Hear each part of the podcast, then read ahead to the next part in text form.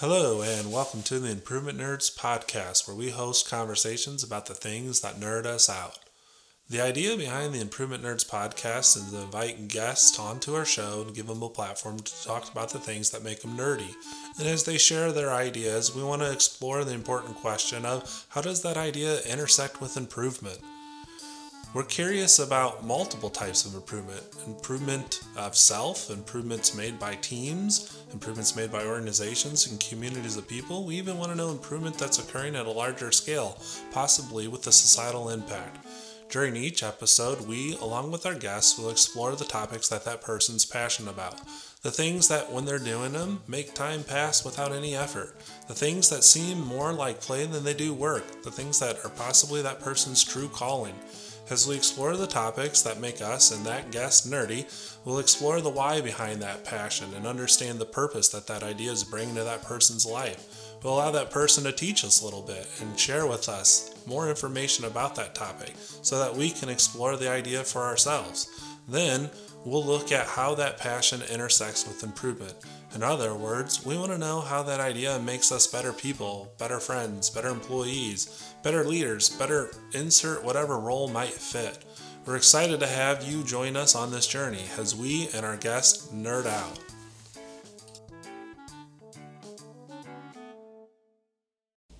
Hey everyone, this is Tom. Really excited to be kicking off episode 5 with you all. It's been a journey. I've had a lot of fun creating the previous episodes, and I'm really excited about this one.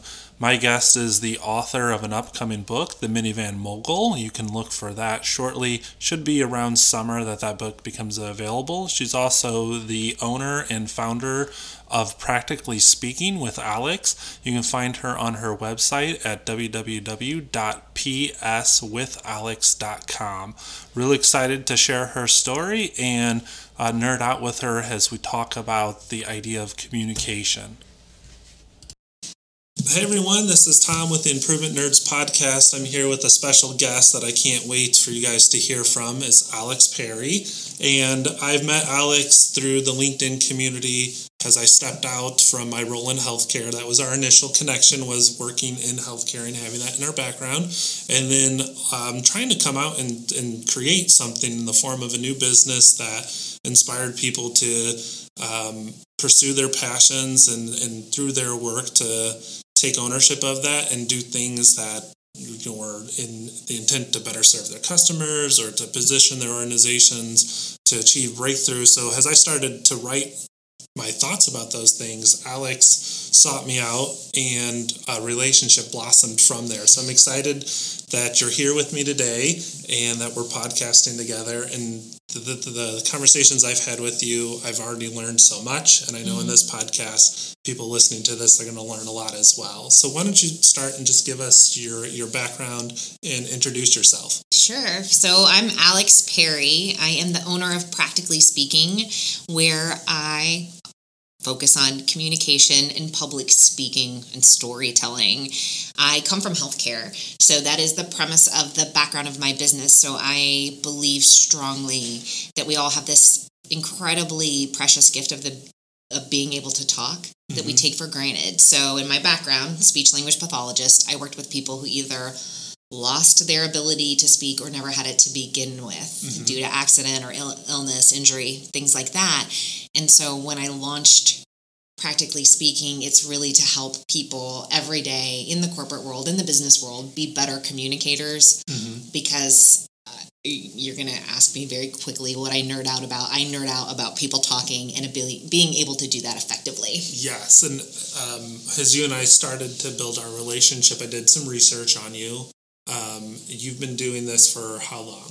So I have been doing this for five years. Practically speaking, will be three years old in okay. June. So, oh. so mm-hmm. um, how is that? How does that equation work? Work out that the business the this type of work is five years but the business is three years. So were you moonlighting or talk a little bit about your launch and coming out into creating this business of yours. Yeah so when i decided that i wanted to be in coaching versus be in healthcare so switching from that therapist role to really a coach and supporter role, mm-hmm. I did a Google search like most people do. I actually, the truth is, is that I thought I wanted to be a CrossFit coach. I spent about three minutes looking at the viability of that option and my age and the fact that I love my CrossFit gym and don't want to go into competition with them. Mm-hmm. I'd never win anyway. and so I was like, well, what can I do? I have, I have a master's degree in speech language pathology. What can I really do with this? And I knew that there was a tiny little niche in speech language pathology that looks like corporate mm-hmm. speech language pathologists. And they really help people with accent reduction and being better communicators. I did a Google search and so happened to find a firm in Carmel who was teaching executive presence, public speaking, storytelling, accent reduction, mm-hmm. and she happened to be hiring. Hmm. Double whammy. Double right? whammy. Yeah, so right up dun, dun, dun. and I so I sent in my application, I applied for the job and I got the job. I learned a ton. Mhm. And I also learned and I think a lot of entrepreneurs learn this that it's it can be a slippery slope working with another entrepreneur who has has their very much has their model in mind. Mhm. And I'm a nonconformist, especially in the realm of public speaking. Okay, so nonconformist equals boat shaker, right? Like, I don't always want to play by the rules and I want to test things out and see if they work. And I'm a firm believer that especially in the world of public speaking that there's there needs to be some changes made. Mhm. We need to shake this up a little bit and we need to change how we're looking at and evaluating people on their communication skills that many times we're assessing them in the wrong areas. Mhm. So anyway, all of that to say, I left that job and still moonlighting as a speech language pathologist and I had decided there's no way, there's no way I'm opening my own business. Mhm. Lots of people are saying, do it, Yeah. go for it. I'm like, no, I am not a business owner. I have no interest in this. Mhm. I'm not an entrepreneur. I will not. Uh-uh. No, thank you very much. I left that job in April. And so I'm moonlighting. I'm trying to figure it out. I end up in a church sharing part of my personal story, Mhm. talking about how I left this job, wasn't sure what I was going to do, blah, blah, blah, blah, blah. I get done with the talk. A woman comes up to me afterwards and says, Hey, Alex, I want to hire you. I'm like, but I don't really have a business. I mean, I had the idea. You it do was, now. I Yeah. do now. Thanks, thank you to my my very first client. Who, Yeah. like, yeah, I mean, you're in a church for goodness sakes. The whole world telling you you should do it. yes, So all signs point to yes. all signs point to yes. So I went home. I looked at my husband Clark and I said, "Well, I think I'm going to give this business a go." He's like, "Okay, two months. We'll see if it, if it pans out." That's a solid business plan, by the way. Yeah. Two months, and so I launched practically, practically speaking. I got a little five dollar Fiverr business card that looks like Star Wars. It's really Hmm. Well, that's a good design aesthetic for almost any business, and you, Oh, yeah. I would purchase and consume any services that had Star Wars associated with it. Like it's just well. I said looks equity. like. Oh, yeah, I forgot the like word. the like word, which is really important because anyway, it thank you to the person on Fiverr who designed it for five dollars, but it got me started. and so from there I bootstrapped my way to here. And almost three years of doing this on my own. Great. And I've have seen your network and the influence that you have through LinkedIn. So in that three years, I'm sure you've met a lot of wonderful people. Um, and you know, the, I think it's interesting that coaches, as we seek them out, we think like they've got it all put together. And you're one of those coaches who will admit, I, I'm still learning. And I think also probably in your journey, you'd say that you've learned just as much about this type of work from the people you were coaching and advising and getting you know their perspectives on on life. I think it's that relationship between mentor and mentee that oftentimes like the mentor is the one who benefits the most. So I'm sure as we continue this conversation, we're going to hear stories about things that you thought you knew that as you went out and you worked alongside these people and you tried to help them in some ways they were helping you so Oh, amen. Yes. Yes, absolutely. Absolutely. Yeah. So true. what an awesome journey and thanks for getting us started and sharing your background uh, so we did kind of mention you put it out there that there's something special that makes you nerdy so i'll let you revisit that what is that one thing that nerds you out I am a nerd about all things communication, all things talking. okay So if it's talking about talking and how to be a better talker, then let's talk about that, Okay. please. So, and you're not wearing glasses right now, but No, I picture you like have just pushing them up the bridge of your nose right now. Putting my hair back in a ponytail and saying, "Let's go!" Like rolling up my sleeves. can, can we? Can we please talk about this? Yes. So you, we talked about a little bit of the how you got into this Mhm. um, from like a professional perspective, but to to get on a pathway like this to become a, a clinician around speech speech language pathology, you had to have gone through extensive education.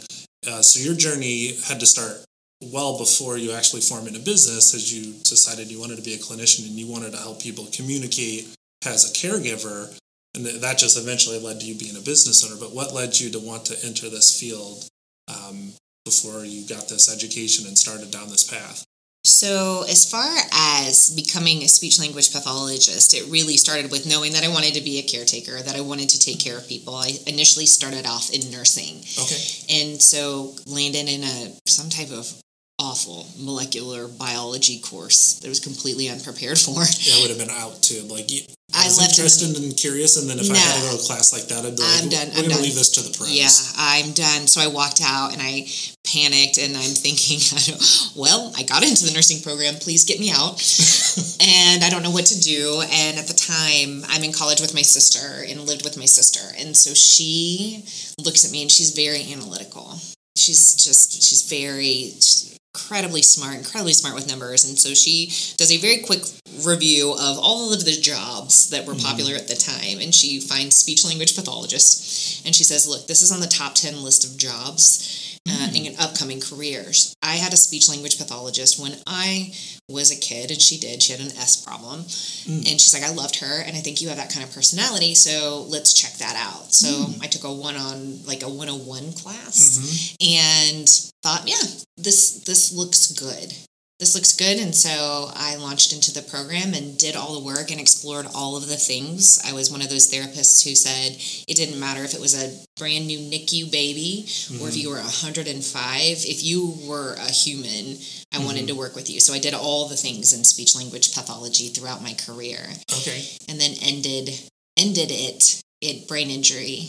Um, did that for six and a half years and worked at community on the mm-hmm. brain injury unit. So And I think um, in in your promo video for your business, Mm. as you talk about the extremes uh, that led you to understanding the necessity to make this leap was those patients that you worked with towards the end of your career, and that uh, catastrophic event likely happened. Uh, wasn't wasn't planned. That person had plans other than that Mhm. and those plans now um, can't be communicated or the visions they had in their head it can't be spoken and it was kind of like a wake-up call in some ways at least interpreting your vid- video that no one should wait to to the point where something has happened that now now is uh, the catalytic event to where they want to say something and they just can't because there's you know no rewinding the clock.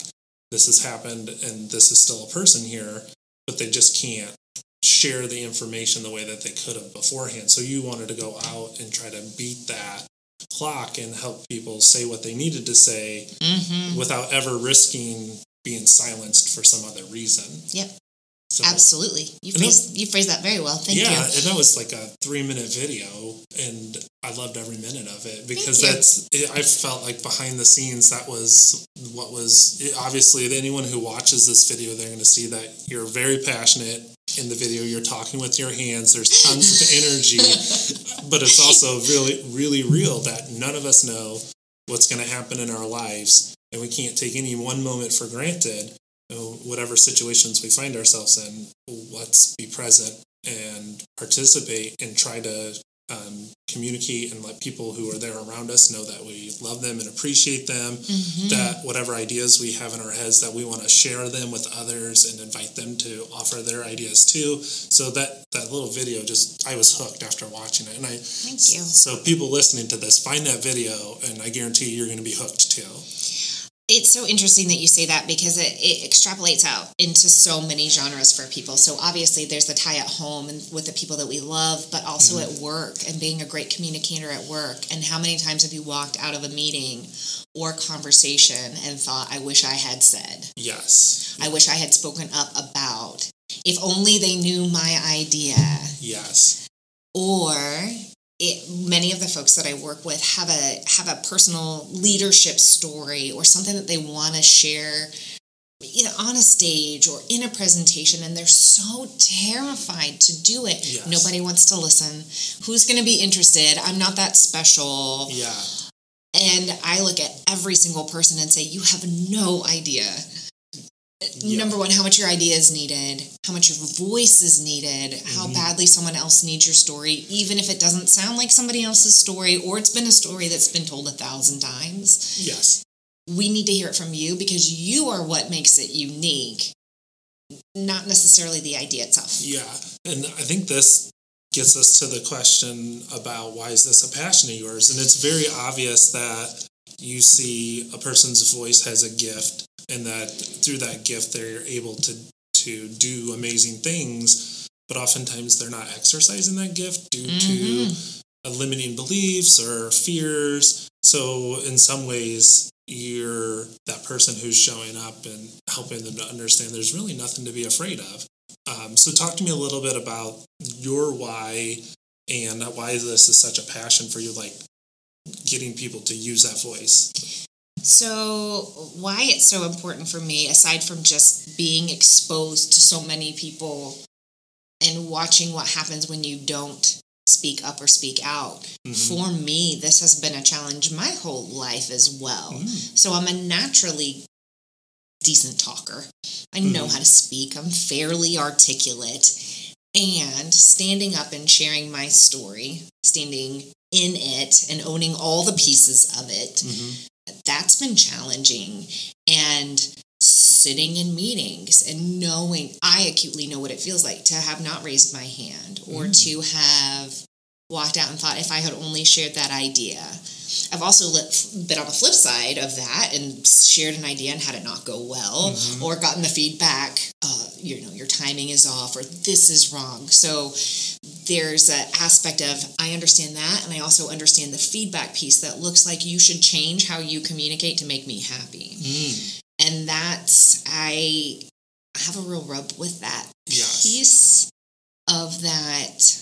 I say it like this. Do you remember being in elementary school when a teacher had you get up to present and you had to you had to hit all of these check marks Mhm. and then if you didn't right so if you didn't stand up straight if you wiggled too much if your eyeball went crazy or if you Yeah. tried to do something creative that didn't match with that other Their person's formula. their Yeah. formula then you were somehow wrong and i think that's the wrong way to go about teaching people how to communicate because Mhm. communication is this beautiful rainbow of abilities and styles and Yeah. textures It's, that it's huge. it's huge and we i think instill a lot of fear and a lot of suppression and a lot of conformity yeah. into how people communicate and i think we're doing a disservice And I think in those, in your definition of communication, um, you were giving great examples, but beyond those spoken elements of communication, talk to me a little bit about communication without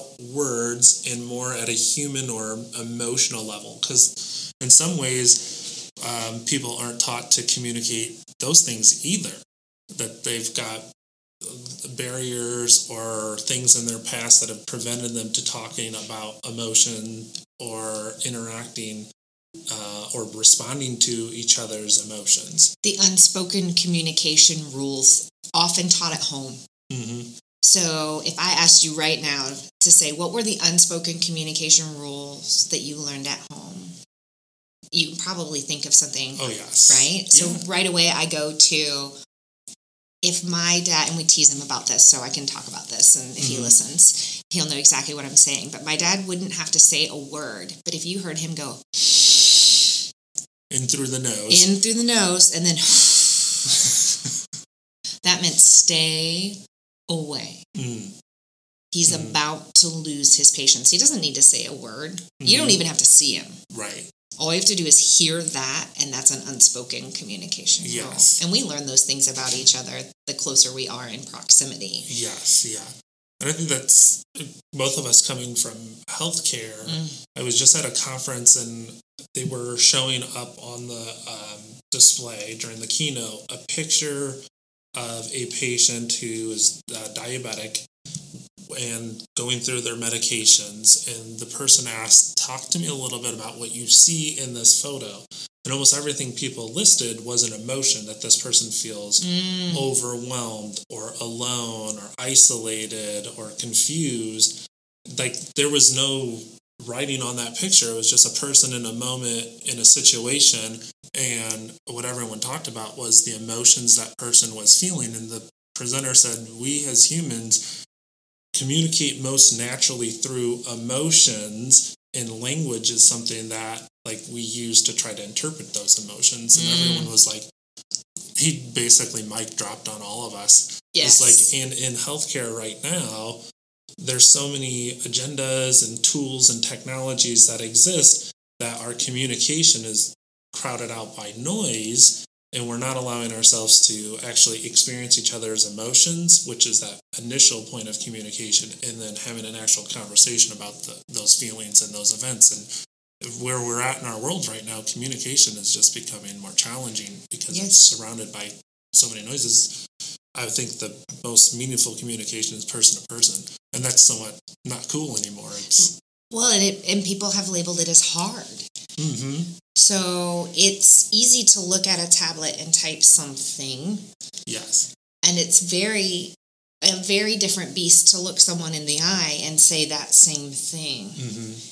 And oftentimes, we, so back to healthcare, you're under these tremendous time constraints and Mhm. billable hours and let's go, let's go, let's go. And you're trying to check all the protocols and all the boxes and, yeah and you've never or perhaps barely met that other person's eyes to know are they in pain? Yeah. Are they like where where are they? Can i read them? And Mhm. you make that point so well you take a person who's got a brain injury yeah. and they physically can't tell you. So you're looking for all the signs of what might be wrong. Are they fidgeting Mhm. in their chair? If they're fidgeting why are they fidgeting? What Mhm. does this particular type of fidget mean? Yeah. Because sometimes it's different. When there's one fidget that you're driving me crazy and the other fidget is i have to go to the bathroom. Right yeah and you have to become a master at looking body at language body language and and yeah being willing to be in the space and put aside the pen, the paper, the the tablet, the phone. Yeah. I think that not just true in healthcare for the caregiver to patient interaction, but it's probably something you're experiencing because I know you don't just coach people in the healthcare sector, but across multiple industries that even um, in, in those settings, this thing is played out over and over and over that everyone has pressures on them to be productive or to fulfill a requirement or check a box. So almost all of their interactions within the workplace, and I'll be honest, like sometimes it flows into the household. There's certain Oh. times where, you know, I'm having a conversation with my wife and I'm distracted and I'm not fully present. But, you know, in these situations, um, one, like, we're not adequately prepared to communicate in that way where it's face to face or person to person or about emotions like we just haven't stretched those muscles. So that's Mhm. one thing but in the workplace like emotions are taboo. It's like you shouldn't have emotions at work. So talk a little bit about like when you work with maybe an executive leader who's trying to communicate to their organization or to someone that they're responsible for leading and kind of what like barriers you're seeing play out in that person's life So if I'm talking with, uh, you know, an executive, a senior level executive, I can I can point out a scenario I just had where I'm in between a sen, you know, a, a senior level executive and then the the VP, hmm and I'm sitting in the conversation. And he's listening with the ear of how can I fix this? How can I get this done? And do it quickly and efficiently. And then this VP is coming from the angle of I need to talk this out mm and I want to process this through and I want your input and it's going to take time. And so you've got a direct speaker and an indirect speaker. So I see much of that and I see a lot of conflict between those two styles. So Mhm. somebody who gets to the point and somebody who needs to talk it out. And I watch them, their language is different. So he's Mhm. going to be short, quick, and abrupt. She's going to talk about her feelings. hmm And so pointing out to him, saying, okay, Mr. Senior Level, she just said feel. So we need to acknowledge the fact that she said feel because she's talking about an emotion. So when you hear that word, that's what she's talking about, Yeah. which means your response needs to be couched in in this way. For on the flip side, I look at her and I say, okay, when you go to someone like this, I want you to think about what do you really need? Mhm. Do you need acknowledgement of your feelings? Some validation? Do you need brainstorming or do you need feedback that looks like evaluation? Mhm. So, am I doing a good job? On a scale of 1 to 10, give me an evaluation of my skills. Mm. So, I see a lot of those things happening. I see more people being willing to talk about emotions in the workplace because it's ultimately going to be unavoidable. We talked about the industrial mindset Mhm. that we are all coming from, right? So, industrial era mindset that sounds Yeah. like productivity and inputs and outputs, and oh, there was a word you- Results and results yes. and and all of those things and we're not machines and we're starting to see this push for wait a second. We- can't continue to operate like machines nor do we think like machines. We really do think based on emotion and we cannot shut that off. Mhm. so how do we acknowledge them? How do we use them productively or you know effectively in the workplace? Yeah, I see such a huge need for for people with your background and your passion to help people continue to develop their communication skills because in certain institutions so you have that industrial mindset and beyond that there are the organizations that prepare you to work and contribute and add value to those organizations. So you take my background i have a degree in finance. Hmm. like communication as part of my core curriculum was like my freshman year in undergraduate. So i went through seven years of uh, co- college education and the, the further i got into the curriculum it became more about the analytics. So so many people who are living in the business world they show up ill prepared to actually become an effective communicator and oftentimes they don't even know that their communication's broken so in some ways you're there and you're helping people wake up to realize that what you think is effective might not be and there's tools that maybe you weren't exposed to in your education that you need to become aware of and practice intentionally to become a better communicator I like that you say practice because there is no end point for learning how to be a better communicator. There Mhm. not a certificate that says you can't just graduate you don't get No. just graduate from the community. Even the people with communication degrees, hopefully, I don't make them too mad. But the, it's a practice, Mhm. and being a good communicator is something that is learned and honed over time yes and that we're going to get it wrong lots and lots of times. So being willing to own that Mhm. and then figure out how to get yourself into and out of that.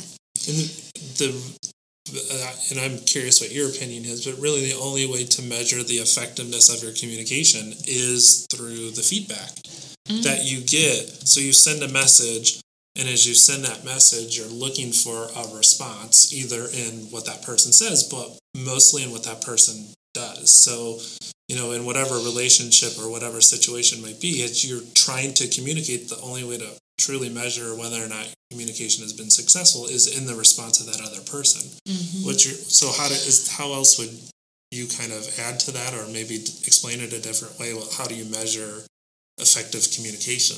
Uh, I'm a. I would say yes, and I would add self-reflection. Mm.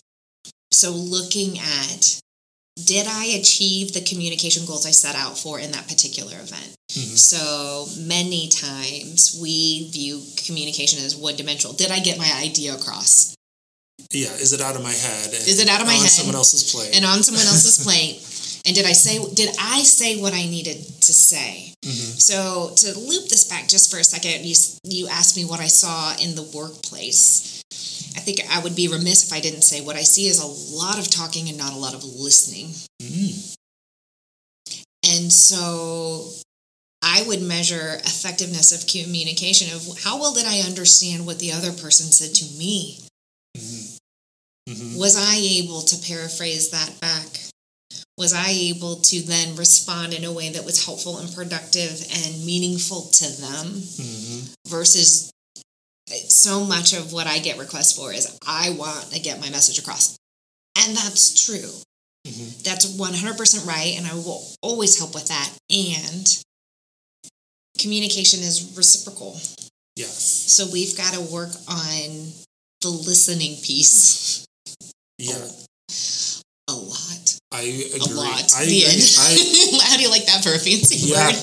I I have been blessed by people who will give me that feedback that I'm not always effectively listening. So I had to because I would hear an idea and my mind loves to take ideas and just run with them. So as soon as someone said something that piqued my interest, like my mind shut off from what was being said to more of thinking down the road to how that idea can mature and grow and be executed because I love to implement my background.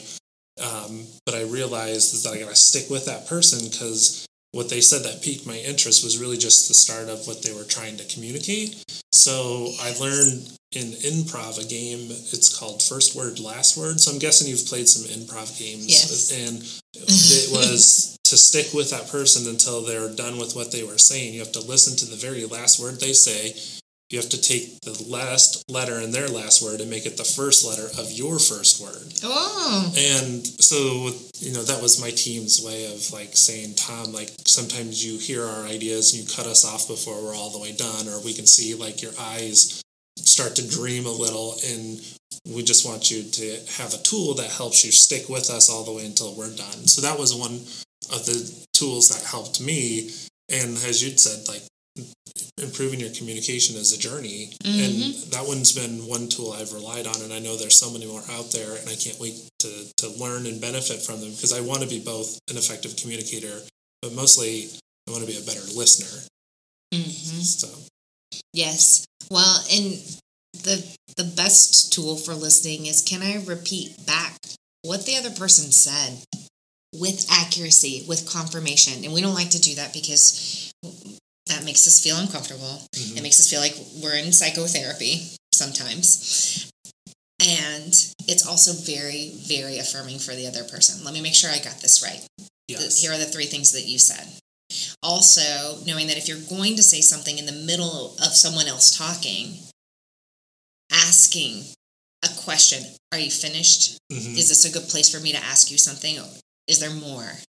Yeah And I like, I'm a big fan of the question, What else? hmm tell me more Tell me more. Yes. What else is there? And then you know, I've actually heard that you're supposed to ask that five times. That's a lot.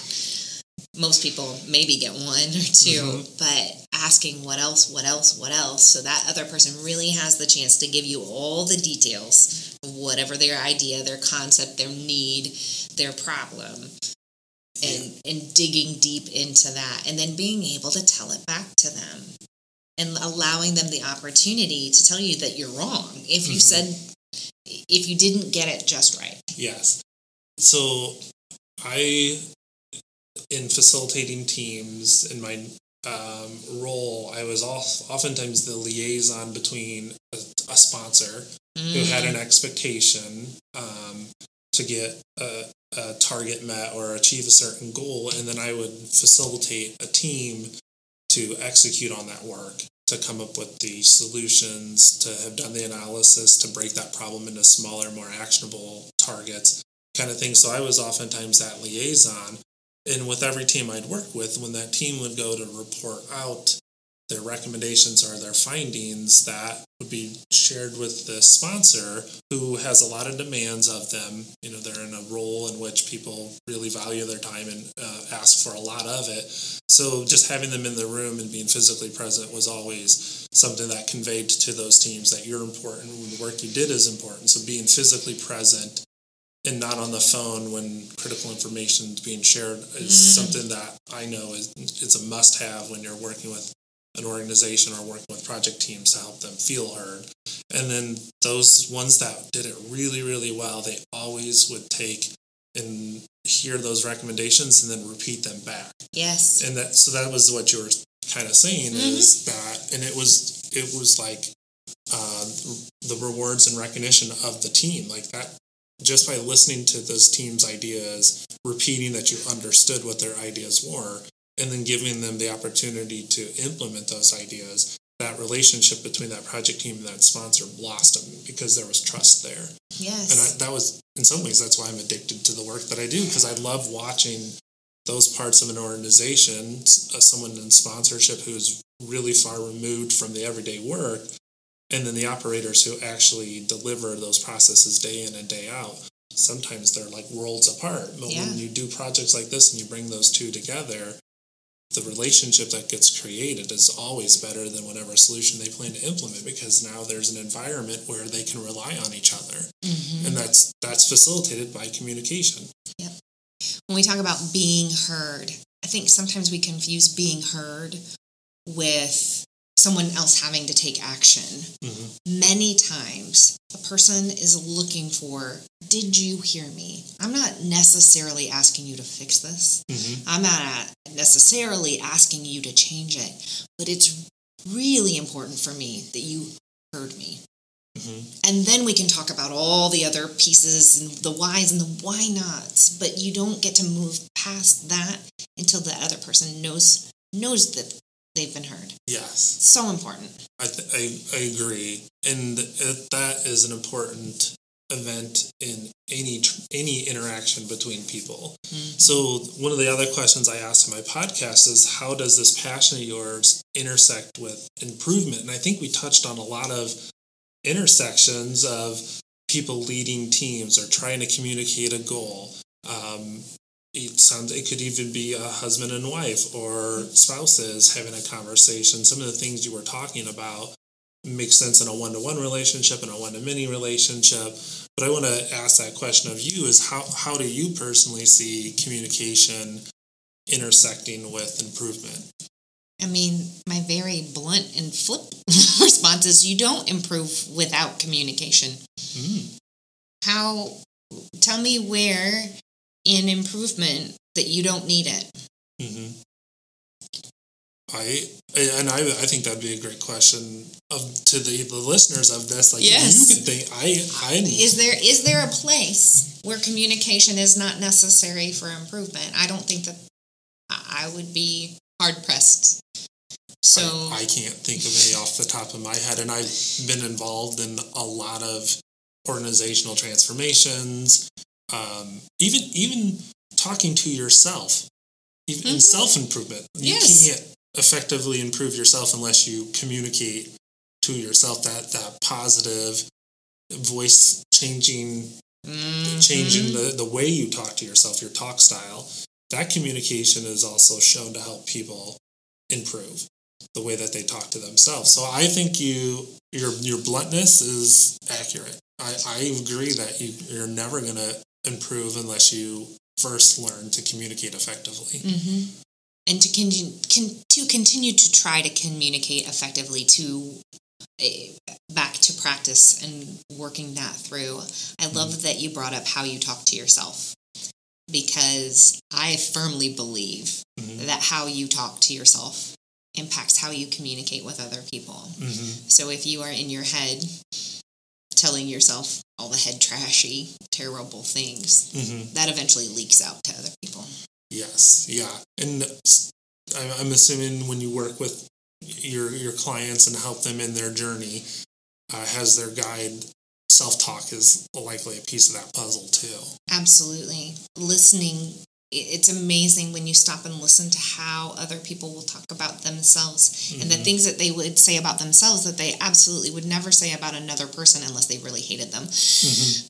And that's a different story. But the the way that people talk to themselves is heartbreaking in many instances. Yes. And and a lot of high performers, so I think about people in improvement, a lot of high performers have used this to their advantage. Well, when I am hard on myself, I work harder and then I get better and then I Mhm. do better. And so this has been a really effective tactic for me. And it is effective, uh, right? So it's the, it's the military version of, you know, Mhm. that guy like yelling in your face. Yeah, like the stoic approach. Yeah, the stoic approach, which will get you places. I won't say that it won't get you to Mhm. improvement, but I would argue that if you want exponential improvement, if you shift that voice, Yes. you then you become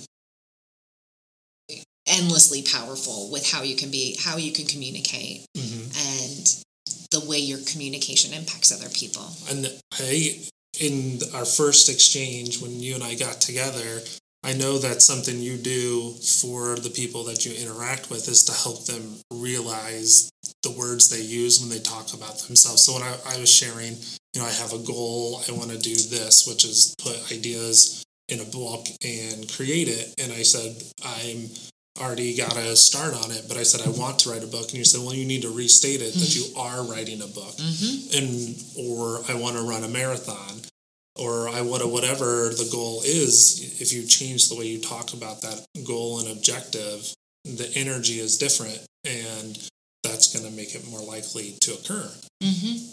Same with writing it down. Yeah, I know. I'm sure you've taught this, where you write you write something down.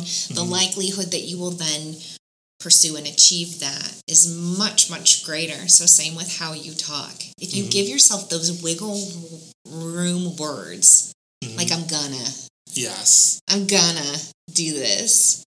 Well, gonna is pretty non-specific. Yeah. Yeah, there's- I am writing a book. yes the end.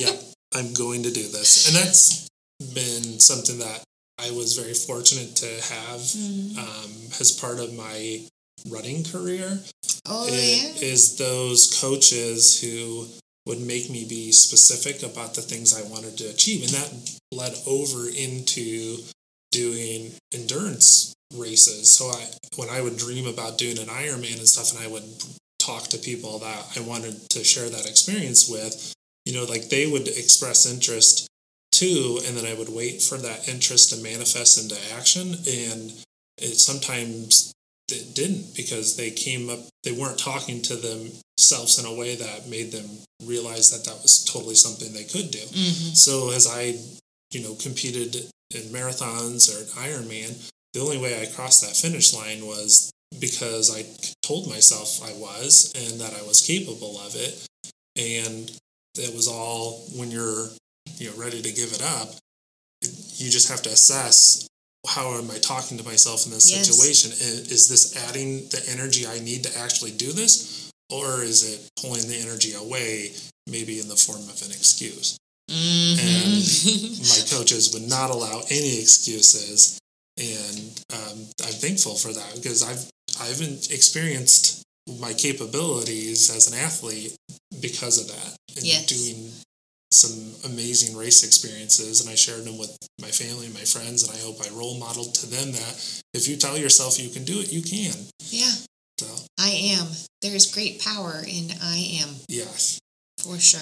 I've been oh man. I I love this conversation, everything we're talking about. But we're gonna have to bring it to an end. Maybe there's another episode for you and I later down the road. But Yeah. As I bring this to an end, I am I know that the story you just shared in the conversation we just had had, had to have rang true with some people who are listening to us. So for those people, I want to make sure they know how to find you.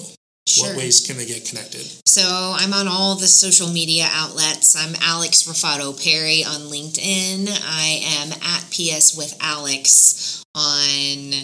I'm on Twitter, but honestly, if you connect with me on Twitter, you're never. I, I can't do the tweeting thing yet. I'm getting there. Um, but at PS with Alex on Instagram and on Facebook, you can find my website at www.pswithalex.com and or you can email me at alex at pswithalex.com. That's a lot of Alexing. I know. It's a lot of Alex. Yes. But that's good. And don't worry, I will put those in our podcast notes as I share this, and that way people don't have to memorize those links. Um, but yes, finding you on LinkedIn, it's been a lot of fun because you're very active on there and you Mhm. share um, celebrations for the people that you're helping. And I Yeah. love to watch these people blossom. So That's cool. that's been my favorite medium to follow you is through LinkedIn. So um, I do want to end with one last question, though, and I already told you that this question is coming. Mm. this is so a good you- question. Yeah. So what's the next big scary thing that you're gonna do? All the things. So the next big theory, I have two. Can I say two? Yes. All yeah. right. So because the a little always have something on the calendar. Yes. so they're tied together. So I wrote a book called Minivan Mogul.